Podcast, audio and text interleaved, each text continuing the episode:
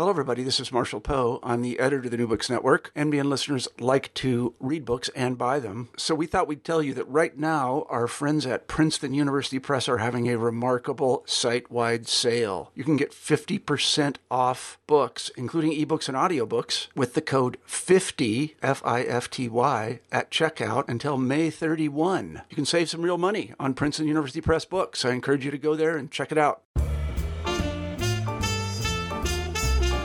Welcome to New Books in Literature, a podcast of the New Books Network.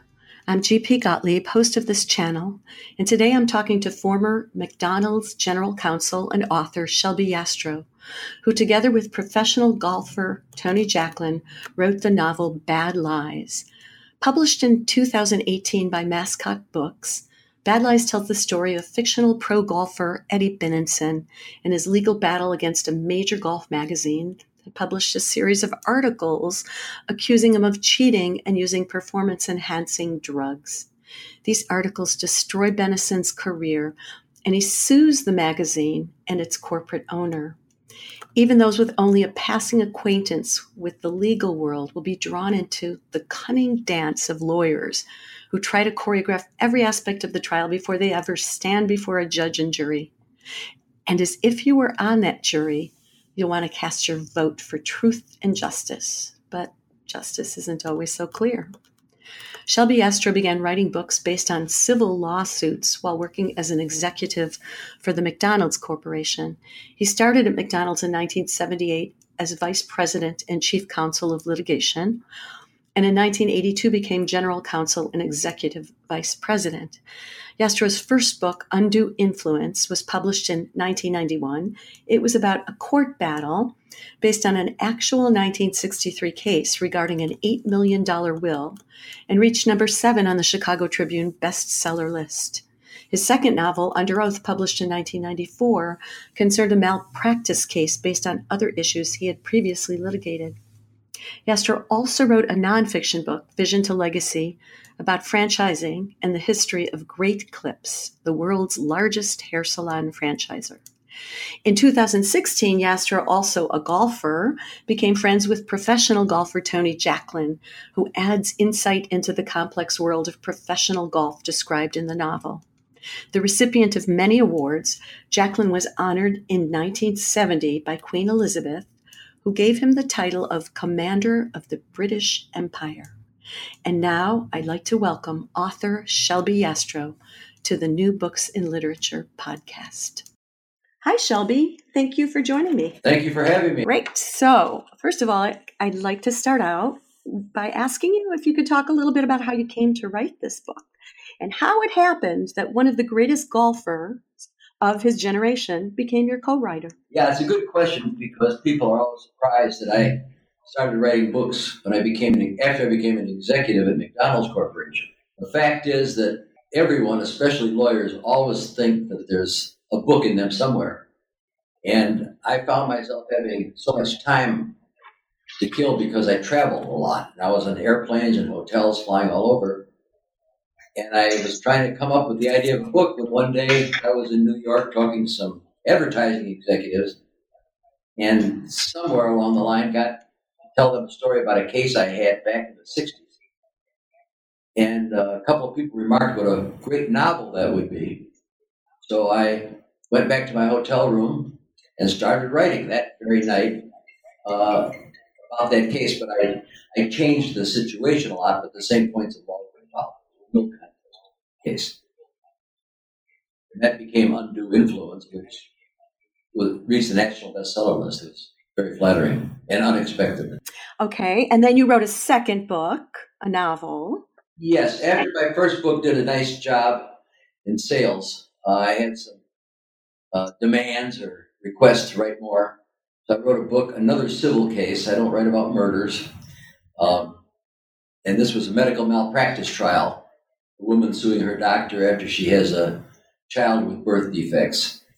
And, uh, and that was called Under Oath and that was those were the two novels I had previously written. And then, how did you happen to write a book about golf? Well, I really like golf. It's been a passion of mine since I was really a young kid, and there are really no decent books out there about golf in the mystery genre or, or courtroom. And so I thought for some time about what kind of civil case could I have involving golf in a courtroom situation. And the, uh, the sports pages over the last several years have been filled with stories about performance enhancing drugs for Lance Armstrong, Barry Bonds, and others. And uh, in 2008, the Professional Golf Association started drug testing on the professional tour. And so I thought that might be good. But I also uh, brought in allegations of alleged cheating by our hero. And he brought a libel suit, that's defamation of character. Uh, for those who might not know, libel and slander are basically the same thing, but libel is when the lies are written, slander is where they are uttered verbally. And he mm-hmm. brings this lawsuit against the publisher, magazine, and its owners. And the book is really the trial. It starts, first page of the book is the first day of the trial. And one thing that makes writing about lawsuits uh, either easier or more readable is that you can start right in the middle of the action in a trial and then bring out all the background through the witness's testimony as to what happened. Whereas when you don't have a courtroom situation, you kind of have to go back and set up all the background the first chapter or two, which sometimes is interesting. Mm-hmm. So that's why writing through the courtroom lens really makes for a faster start. I thought that the book's biggest tension was between First Amendment rights and the damage done by reckless reporters. What what did you think? Well, I'm I'm glad that you caught the uh, the drift of the book, namely that the First Amendment can be freedom of speech, freedom of the press can be used as a sword as well as a shield. And uh, in my experience, in my professional life, I've discovered that the press, whether through neglect or deliberately, I hate to say that, but maybe it's true, um, misstates facts to sell papers or increase the listenership, and uh, or at least embellish the facts. So uh, I wanted to bring out how in a trial this could create terrible problems in that a reporter can write a story based on hearsay, based on a few tidbits of information, based on his own supposition instead of hard facts. And then in the repetition of the story, it becomes fact and uh, mm-hmm. accepted fact. And this is especially dangerous in some of our jurisdictions where reporters are not required to name the sources of their information. They're allowed, for example, in Illinois, where this trial takes place, Chicago, uh, the law is that a reporter need not disclose his sources. So a reporter can get up and say, well, somebody told me that uh, Galit is a communist. Well, who told you that? Well, I don't have to. I can't tell you. So now you've got that terrible, damning allegation out there without any support. And people tend to believe it because it was written down. And, and yet there's no substantiation, which could ruin lives and careers. Yeah, I was shocked about it when I was reading about, about this character. How did you come up with the idea for uh, the reporter Max Reed? Just based on general situations where this happened? That is the subject of a defamation libel suit. Then I have to have the reporter who wrote the article try to defend it.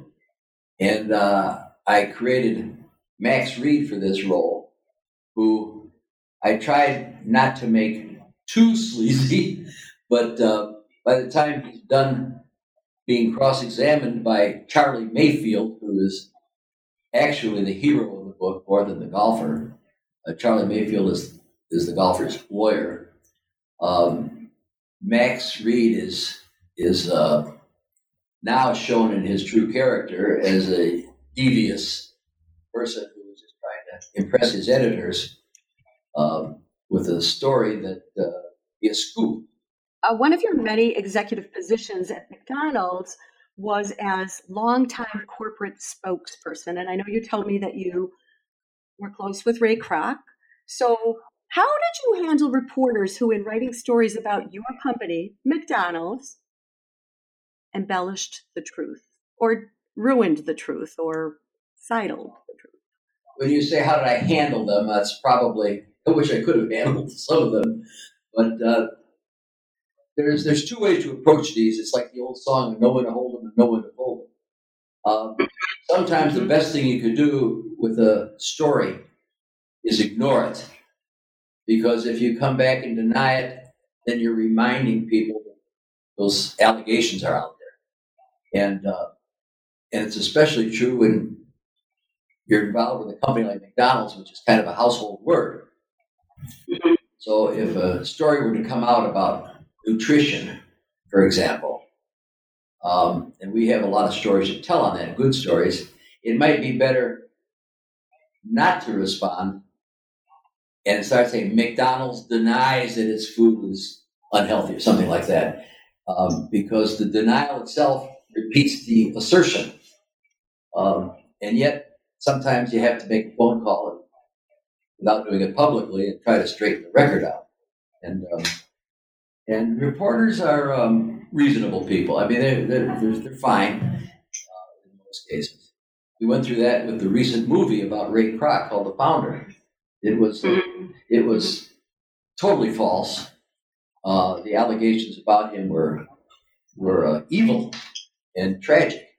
And when I went to the because I knew knew the facts, I was involved in the situation that was covered by the movie, I went to the producer, uh, three of us, and um, through a spokesperson to try to get the producer to change the story. And he told us to, you know, go away. He ignored us. It was rude.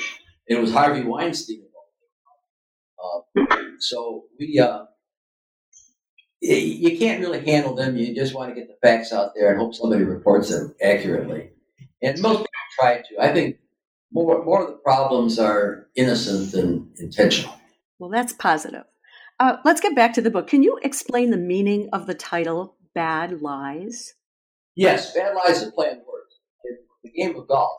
By the way, the, the uh, protagonist here, Benison, the golfer. This book doesn't require that the reader know anything about golf. He could have just as easily been a baseball player or a cyclist. Um, uh, but in the golf, the word lie describes the position of the golf ball. And so that a bad lie is where the ball is sitting deep in the turf or the grass or behind a tree or on a sleep, uh, steep slope, excuse me. Uh, and we always say that a golfer has a bad lie if it's a hard shot to hit.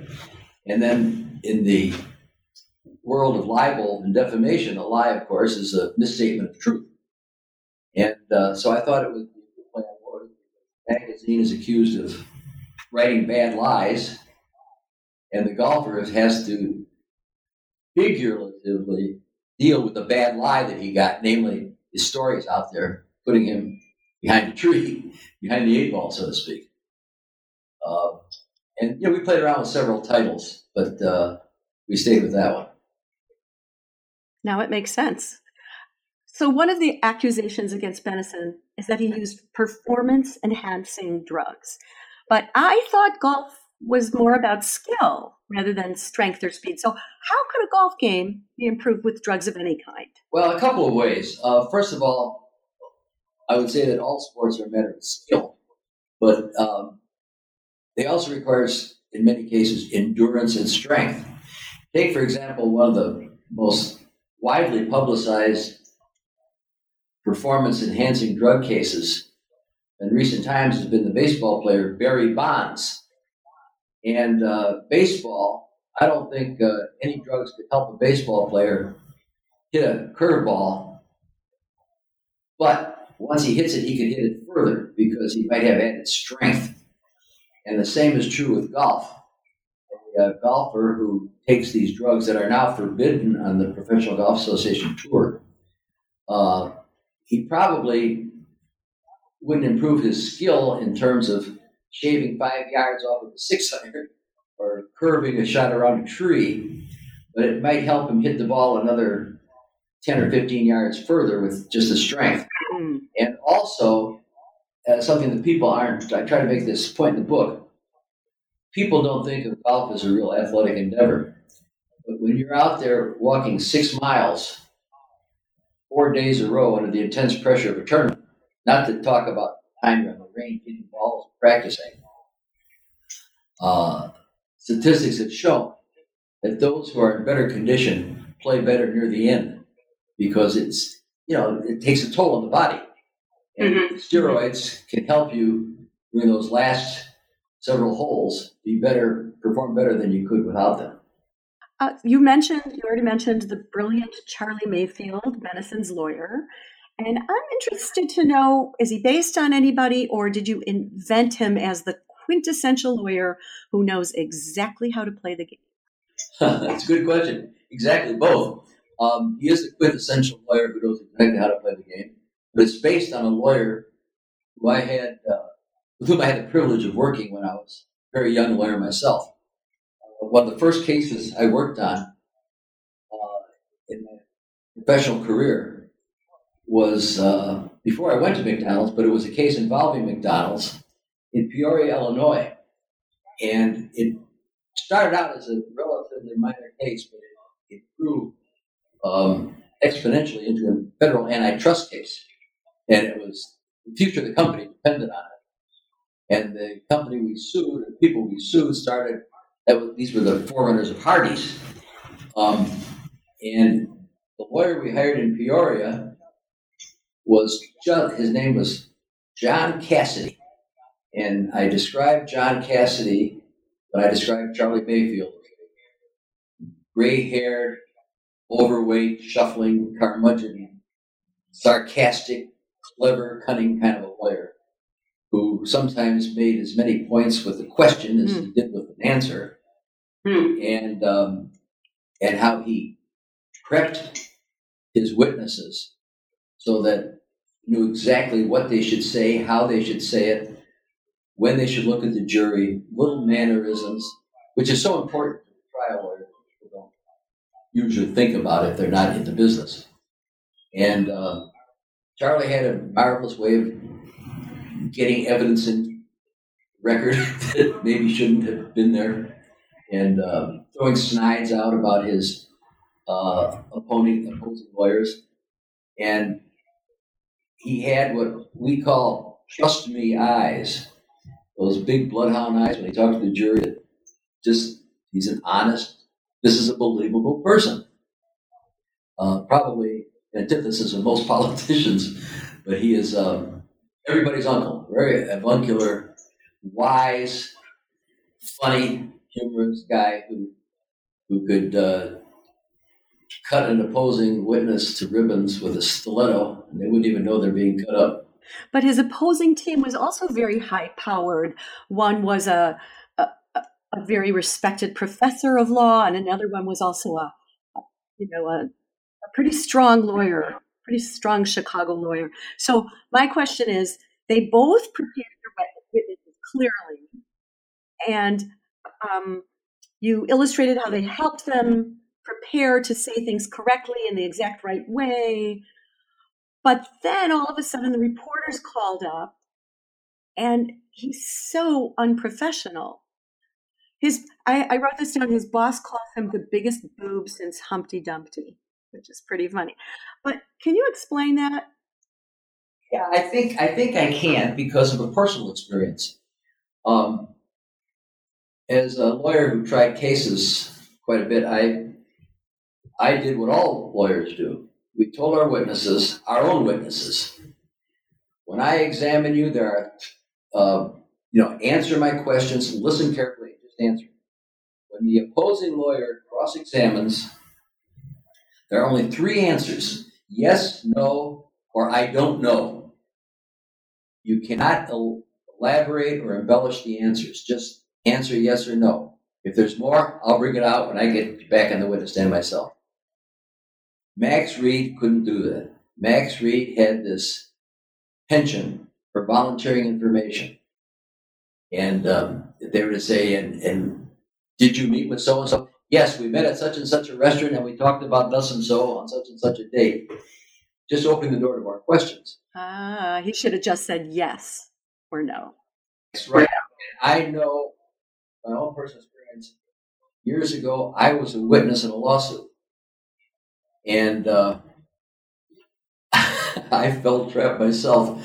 You know, state your name. I said, Shelby Yastrow. I'm a lawyer. I'm so such and such an age. I got my degree from Northwestern such and such a You know, I just, we just are up there. We want to talk. Uh, and it's so hard. So uh, I've learned after I made that mistake myself, that I prep witnesses.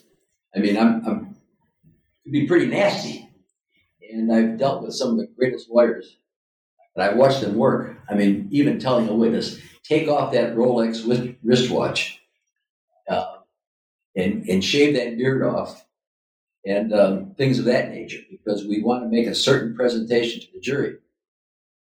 And, uh, and uh, for example, uh, you have a woman in a divorce case who's asking for a lot of money in terms of alimony or property you don't want her up there in a 1999 dress. You know, you want her to look like she's accustomed to uh, a well-heeled life. And it's the same thing. We not only prep the witnesses on their answers, but on their appearance and on their attitude and and uh, the whole the whole schmear. Very important. Clearly, there was a part that I'd like to hear a little more from you about um, about what's expected in the game of golf. And there's a little section where Mayfield asks Max Reed, still on the stand, how many clubs he has in his bag. And that's like it just blows up. Can you talk about that scene? Yes, I can. And it's interesting because you just said Mayfield asked him how many clubs he had in his bag, and Mayfield never asked that question. And explain that, and that's that's how he was clever. Um, Max Reed was trying to make the point that golf is a game of honor, it's a gentleman's game, and that um, we don't need referees or umpires. We call penalties on ourselves, and uh, and cheating is such a rare thing. And I brought out examples of people who the rules accidentally. They're so technical sometimes. And he made the big point when he's being cross-examined, and Charlie let him into this, that I would never break the rules playing golf. So then Charlie asked him if he belongs to this fancy country club, you know, to prejudice the jury a little bit. And, uh, and does he play for money and does he play for trophies? Yes, a little bit. And then Charlie said to him, uh, Is there a rule about how many clubs players have the bag? And Max Reed says, Yes. The limit is 14. You can't have more than 14 clubs in your bag. Then Charlie said, would I be lying if I told you that we had someone count the clubs in your bag and there are 16? And that puts the witness in a horrendous situation. Now he knows that somebody's been counting the clubs in his bag. And the question wasn't, do you have that many clubs? The question was, would I be lying if I said you did? But of course, the implication is that he didn't have that many clubs in his bag, no matter how he answered. But how were they? How were they able to go and count his clubs in his bag? Isn't that? He, he, said, he said in the, in the question, he said in, in the book, it says we had someone go into the bag room of your country club and count the clubs in the bag, uh, and that's not hard to do. You know, you could call any country club and say, uh, "Would somebody count the clubs in my bag?" And say, "My name is Max Reed," and uh, it's not hard to do. You can go back there and send a caddy or one of the one of the employees down to count the clubs. Um, and in fact, I've seen that done in tournaments. So uh, that was Charlie's way of getting the fact to the jury that Max Reed himself fudged with the rules while writing damning stories about Eddie Bennison, supposedly fudged. Right. Do, do you know any real cases in which a, profess- a professional golfer has been accused of cheating in any way? Yes, there have been um, several instances of of golfers accused of cheating. They haven't, to my knowledge, resulted in courtroom lawsuits, but some uh, ended up as hearings before the Professional Golf Association that they worked on among themselves. Um, there's also been a few allegations in more recent years about golfers using performance enhancing drugs. There are rumors that Tiger Woods has done it, but of course, no evidence of that for sure. Vijay Singh was penalized for doing that. Um, and uh, there was a woman golfer some years ago, Janet Blalock, who was accused of cheating. Um, and there are several instances where there are allegations of, of certain pros disobeying the rules, whether by claiming uh, the ball was in casual water and taking a free drop as opposed to hitting it from where from a bad lie. And some of those recent sports pages, a couple of accusations against Gary Player. But uh, no lawsuits as far as I know. And then there was the famous case uh, in the Masters tournament where Roberto De Vicenzo lost because he had the wrong score on his card and it was put down there by his opponent because each player keeps the other player's score, and his opponent wrote a four for Roberto on the 17th hole at Augusta when he had a three. And Roberto signed the scorecard, so he had to accept the four, which meant that he lost the Masters by that one stroke. Because he signed it, and that was assuming that he went through it and looked for any mistakes. Yeah, and the number it was interesting because the number at the end was correct. He shot a 66 or 67 that day, and the total was correct. But if you added up the numbers in the scorecard, it would have been one more, one higher because uh, Tommy Aaron, who kept his score, wrote mm-hmm. down the wrong number. So that's how a player can be penalized and lose a golf tournament because it's such a trivial mistake that had nothing to do with his skill. And then there was a story of Craig Stadler in the Andy Williams Open, who his ball came to rest under a bush, and it had rained on Saturday's round and on Sunday on, on uh, Saturday because it rained the night before. He put a towel down because he had to kneel. He didn't want to get his pants wet, so he kneeled, put his knee down on the towel, bent down, and, from that sweating position, you know, chipped the ball out into the fairway. Amazingly, he finished the round and wrote down his score, and the next day was third in the tournament. But some viewers on TV called in and said he violated rule such and so by improving his stance, and because he had already scored, uh, signed the scorecard for that day, Saturday, and this was discovered on Sunday, disqualified, so he lost everything. So the, the, rules in tournament golf are the subject of many terrible stories, uh, and and those are just two that reached the, papers, sports pages. And was uh, another woman who just this last year mismarked her ball and was was uh, denied winning a hmm. tournament um, hmm. because she Lexi Thomas Thompson because she moved her ball. They showed it with a close-up lens on TV maybe a sixteenth or a quarter of an inch, and not even closer to the hole. You know, just it's hard to be that precise. And uh, it was a, about a 12 inch putt.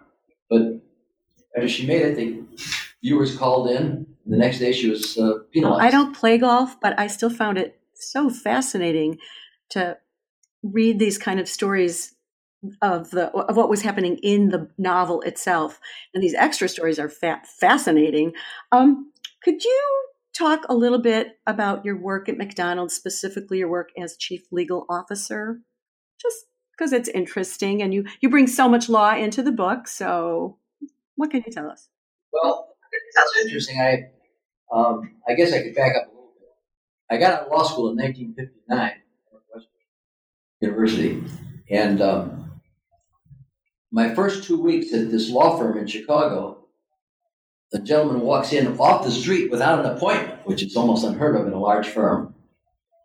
And uh, when he talked to one of the partners, he said, What are you going to do? And the fellow said, I want to start a chain of 15 cent hamburger stands. They immediately said, What kind of jerk is this? Uh, so they called me in as the youngest lawyer in the firm. I'd been two weeks out of school to work on, on this uh, client's matter. And uh, this client happened to be Ray Kroc, who founded McDonald's. Um, and that was, you know, just the luck of the draw. I was walking down the hall to change my life because I did work for him for three years in his law firm. And then some years later, he hired me to come in and take over all the litigation at McDonald's. And I was promoted a few years later to general counsel, that's the chief legal officer of the whole company worldwide. And we're a large company, of course. We were in 140 countries at the time. Uh, but I also, as a member of the top senior executive top management, uh, had other departments before, besides law, reporting to me. They included insurance, transportation, uh, social responsibility, all non-restaurant real estate, government relations, which had to do with lobbying and monitoring and writing legislation. And, uh, and when I say non-restaurant real estate, uh, it's, uh, it's a big job because McDonald's has been the largest owner of real estate for about 35 years now in the country, retail real estate. I'm not talking about places like Georgia mm-hmm. Pacific with acres of timber. And uh, we had just in the United States over 50 offices, and worldwide we had about 150 offices or 175 offices. So basically, every day we were closing a lease on an office building or a remodel or a revamping. And so I had several people working on all those, this our office buildings, plus the restaurants. When we close a restaurant, sell it, that was under my jurisdiction. And sometimes uh, people don't realize excess property. For example, in, years ago, we wanted to put a McDonald's restaurant in a shopping center, one uh, in uh, Las Vegas, and the owner was not easily persuaded to sign a lease with us. So we ended up buying the whole shopping center, and uh, and we put in our McDonald's, and now it fell into my department to get rid of the other ninety percent of the shopping center. Uh, we had the same problem when in Winnetka, Illinois, when we put a drive-in in Winnetka. Uh, it raised a lot of eyebrows, and we had to do some of that. So the excess property and the non-restaurant real estate was uh, a big part of my job. Uh, we had, I think at one point, 28 lawyers doing nothing but that. Uh, just the, the restaurants uh, the uh, non-restaurant real estate. We had uh, over the time we had over 100 lawyers working for the company, so it was it was a pretty big job. But as I say, I spent as much of it in just being on the executive management team. I would be involved with uh, all sorts of non-legal discussions, even discussing new menu items, new advertising campaigns, uh, whether or not to open restaurants in Russia. Uh, those are all things that I worked on. And, uh, and then if we did them, I had to implement them from a legal point of view, like the Russian restaurants. So interesting. So when people think of McDonald's lawsuits, and I, I understand there must have been quite a number of them over the years, but many of us think about the case of the hot coffee spilling. And it was in the 80s. Can you can you talk about that? about the $3 million settlement that we all still remember? Well, okay, it was a $3 million verdict. What, what happened was, it was really interesting because I happened to be in my car early that morning um, going to a board meeting, and my radio was on, and an announcer was talking about a jury in Albuquerque, New Mexico, returned a verdict last night against McDonald's Corporation. My ears perked up when I heard that. Um, Stella Liebeck, the plaintiff, was granted about $3 million because hot coffee spilled on her lap. I almost drove off the highway because I didn't know about the case. And let me back up on that because it sounds horrendous that I wouldn't know about it. Uh, we had all sorts of litigation franchisee suits, antitrust cases, tax cases, real estate cases. And we always had a lot of what we call personal injury cases. But in our situation, they were almost always very minor by, by our standards. In other words, there's slip and fall. Somebody come into a store and slip on a mop floor or something. Uh, I mean, we didn't have the kind of cases where people were killed or, but I had a rule that I had to be told about what we call sensitive cases.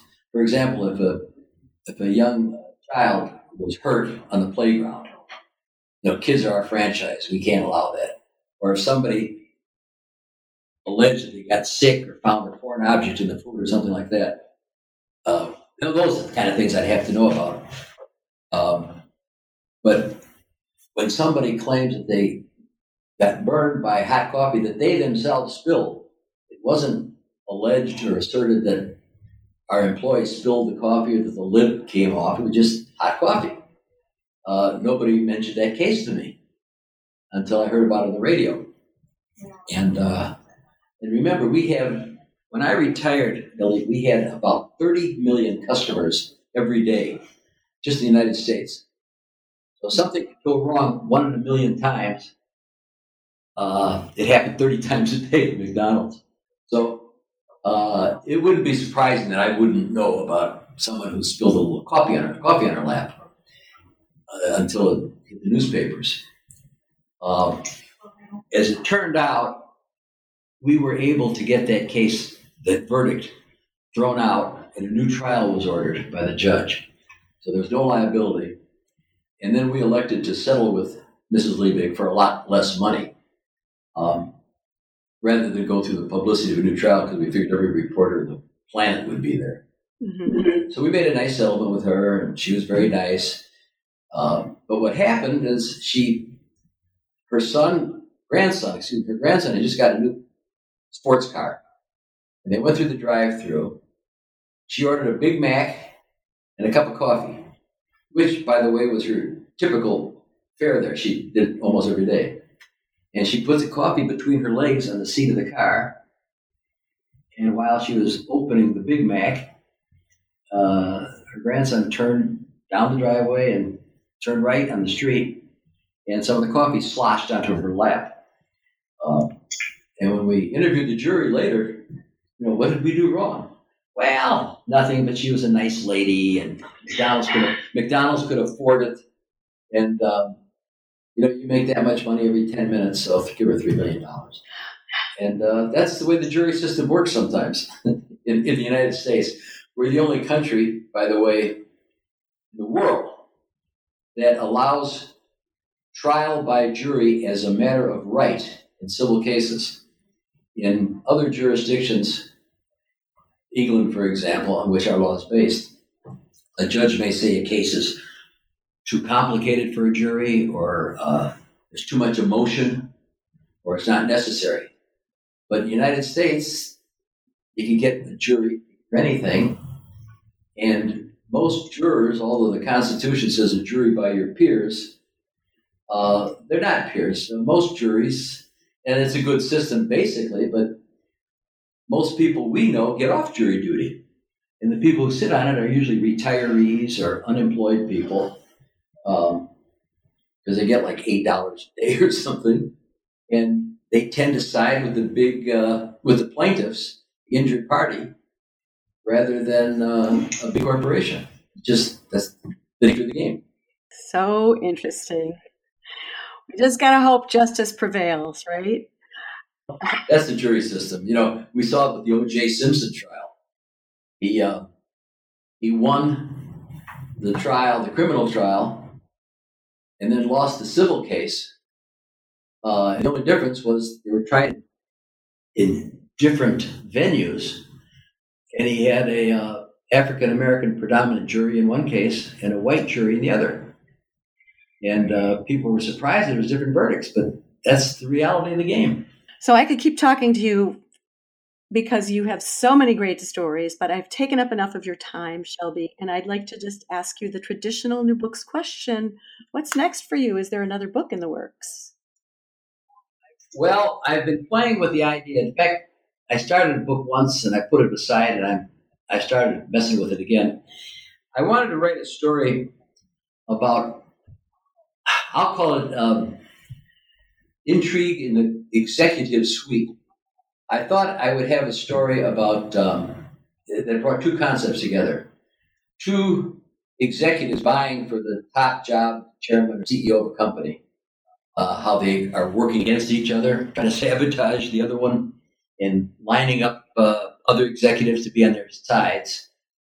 And uh, one of the issues over which they would fight would be an issue of what I call corporate espionage. There's a lot of that, and I got involved with it um, in a way. Uh, for a while, I was in charge of of um, of the toys that went into Happy Meals for McDonald's, sourcing the toys in China and uh, in the Far East, and um, we would find manufacturers over there to do our little toys for the Happy Meals.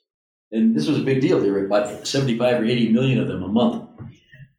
And um, I learned in that the, uh, especially in Asia, the amount of of theft in terms of intellectual property, trademarks, copyrights, patents. Um, and there's just armies of people out there trying to find out what Hallmark's going to do so they can come out with a, with a Christmas tree ornament cheaper and earlier, and what McDonald's toys are going to be. So uh, Burger King or somebody else could come out with a toy the week before. Mm-hmm. So uh, corporate espionage is kind of an interesting thing, and it's almost unheard of in uh, to the average person. But just look what's going on with our election and hacking and uh, um, cyberspace espionage right now. It's uh, it's very common. I have a brother who was in the clothing business. And there are people out there just stealing designs and patents and, and ideas right and left. So I thought. So what you're saying is there's no shortage of subjects for you to cover in future books. A good friend of mine, Scott Turow, who helped me a lot, we're still good friends, writes criminal cases along with John Grisham. But I try to show that there's as much drama when people are fighting for their pocketbook as when they're trying to stay out of prison. And and my first book had to do with will conscience. What could be more mundane? But there's a lot of drama. Well, thank you so much for sharing your stories and sharing your time with us, Shelby Yastrow. It has been a pleasure. Thank you. It's been my pleasure, Ellen. Thank you very much. And thank you for listening to this podcast from the New Books Network. Once again, I'm GP Gottlieb, host of New Books and Literature and today I've been talking with Shelby Yastrow about his novel Bad Lies. Join the New Books Network and learn both about my upcoming podcasts and those of other hosts in a variety of categories. Goodbye until my next conversation for the New Books Network.